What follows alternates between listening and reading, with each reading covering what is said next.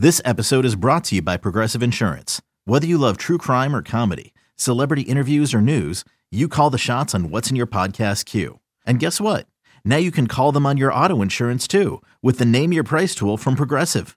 It works just the way it sounds. You tell Progressive how much you want to pay for car insurance, and they'll show you coverage options that fit your budget. Get your quote today at progressive.com to join the over 28 million drivers who trust Progressive. Progressive Casualty Insurance Company and Affiliates. Price and coverage match limited by state law. This is the Daily Tip presented by BetMGM. Now, here's Chelsea Messenger and Michael Jenkins.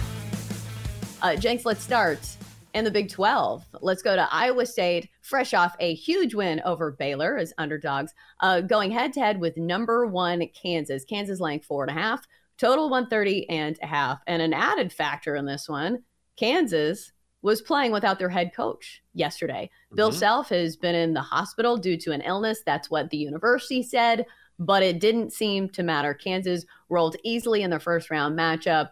Do you think that plays a role here?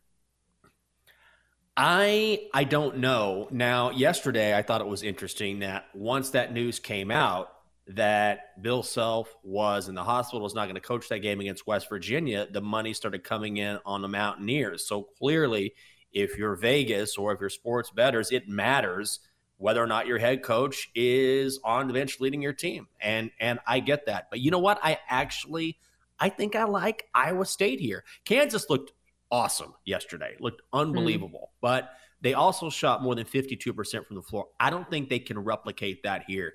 Iowa State is a very, very good defensive team. They are fifth in defensive efficiency this season in all of college basketball. And also, they split their regular season series. They got drilled, Kansas did, by Iowa State in Ames. Now, this is clearly a neutral site, but I think this is too many points. I think it's going to be close. I kind of like the Cyclones here.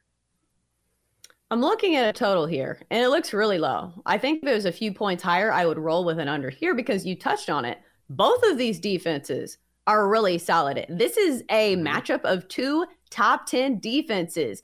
Kansas, eighth in adjusted efficiency on the defensive end. Like you said, Iowa in the top 10 as well. So I think it's going to be tough for both these teams to get going, or at least I think the possessions are going to be a little bit slower and uh, more, you know, I'm trying to think of the word, but I don't think we're going to see a fast tempo game. But 130 and a half is pretty, pretty low. And also, this isn't the first game in the tournament. I'm interested to yeah. see if the market kind of catches up and we see more overs with some of these teams playing their second game in the tournament because I do think it's a great angle in the first game where both these teams have not played on the rims and it's a new venue. But in the second game, I do think these teams tend to heat up. But I don't know. I don't really love a side here. I think I would, you know, stick with the under as my favorite play, but I don't think I will be playing it. Uh, let's go to your team. Number two, Texas against four seed TCU. Texas laying three, total 148. Texas rolled in their first round matchup. And listen, I'm not somebody who loves playing Texas when they're laying big numbers, but this is a short number. It's a three point spread. Jenks, who do you like? Well, I got to go with my Longhorns here. This is man, you talk about a tough game to handicap. Look, these mm-hmm. two teams clearly met during the regular season because they both play in the Big 12, but the Horns won by four back on January 11th. Then the Froggies won by two back on March the 1st. So when they play, it tends to be very, very tight. Here's what I would do I think I would bet Texas on the money line as a favorite this season. Texas is 22 and 3 straight up. Small favorite here. I think it's going to be really close, but I would take Texas on the money line at minus 145 if you want to bet this game. And it's my team. I'm not betting against my, against my horns. Right. Because last time TCU beat uh, Texas, it was at TCU, right? I think I remember this game. Yes. Uh, Worth, if I'm yeah. not mistaken. And TCU has a pretty good home court advantage, I would say. So I think you take that out of the equation here. I don't know. TCU's been a hard team for me to peg because uh, sometimes they look amazing, other times uh, not so much. But I'll say this: they've been good on neutral courts this year, and if that's worth anything, a perfect five and zero oh at neutral site game. So maybe I'm reading too much into the home court advantage. But uh, I don't know, Jenks. I don't think I'm picking a side here. Uh, let's go to the ACC tournament in Greensboro. Number four Duke against number one Miami. We've got Duke laying two and a half points, total 145 and a half. I feel like if this game was like mm, two weeks ago, it would be Miami favored. Maybe I'm wrong here, but Duke is getting hot. And that's what makes me very mm-hmm. nervous about taking Miami because Duke has found its rhythm offensively. They scored nearly 100 points last game against Pitt. So, Jenks, do you believe in the quote unquote hotter team here? Hey, it's Kaley Cuoco for Priceline. Ready to go to your happy place for a happy price? Well, why didn't you say so? Just download the Priceline app right now and save up to 60% on hotels. So, whether it's Cousin Kevin's Kazoo concert in Kansas City, go Kevin, or Becky's Bachelorette Bash in Bermuda, you never have to miss a trip ever again. So, download the Priceline app today. Your savings are waiting. Go to your happy place for a happy price. Go to your happy price, Priceline. I do not because A, like you, I don't like Duke. But also, I think here's the thing. And look, it would not surprise me if the Blue Devils come out on fire and win this game. They're favored for a reason and they're playing great basketball. But I also think that when Duke starts playing well, there's no question it is one of those teams that the public likes to jump on very quickly because they clearly have the talent. And Miami, you just don't think of Miami as being a basketball school. It's football school, and you see number one Miami, you think, oh, Duke laying two and a half points. They cruised yesterday over Pittsburgh. I'm taking the Blue Devils. Miami won the regular season ACC title. They have a backcourt that can compete with any backcourt in the country. And let's not forget, while Duke has won seven straight, Miami has won nine of 10. And the last time they met, this was in Miami, the Canes won by 22. So I'm going to grab the points with the Hurricanes here. I think they can compete with this Blue Devils team, even though all the money I feel like is going to be on Duke. That was going to be my question. Do you think this is one where you wait and see if you can get a three here?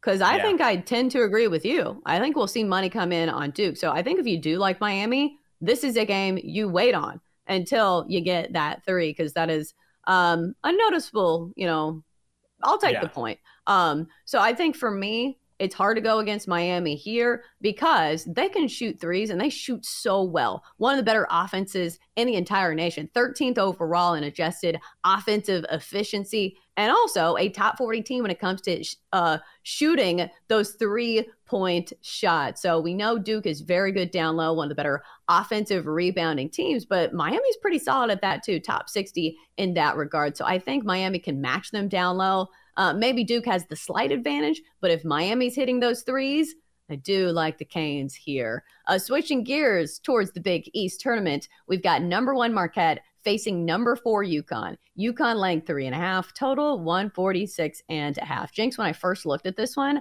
I thought to mm-hmm. myself, hmm, those points look awful inviting. But the Big East has been all favorites advancing. So maybe I'm on the wrong side. Do you think Marquette uh, is worth a play here, getting three and a half?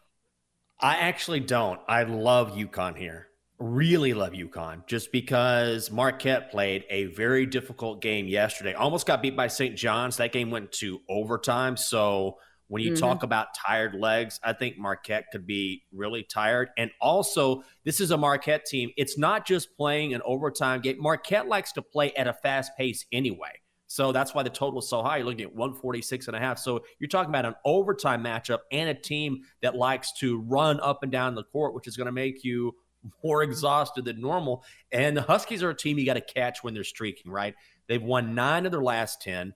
UConn beat Marquette by 15 last time out. And I also think there's a bit of a home court advantage for UConn. I know this is neutral site. I know it's at Madison Square Garden. That's a short trip for Storrs as opposed to fans from Milwaukee coming to New York City. The early money is hammering the Huskies. I I think it's the right side. I'm going to lay it with UConn. I know a lot of people who like UConn just because they're trending in the right direction. They seem to be finally getting healthy. But let's talk about the total for a second because I hit I think you hit a nerve there. I think for me it's a touch too high because if anybody can slow down Marquette, mm-hmm.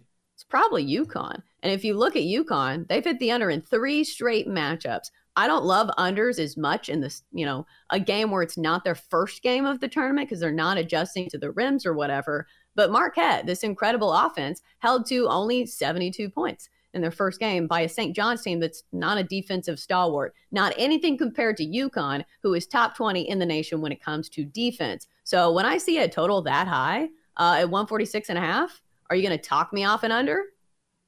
I am not going to do that. It's really, really high. And I think that, look, late in a game like this, when a team has a lead, we, we see this more and more in conference play. You, you see teams sort of try to, to wean time off the clock. I think we can see that here. So I'm not going to talk you off of that at all.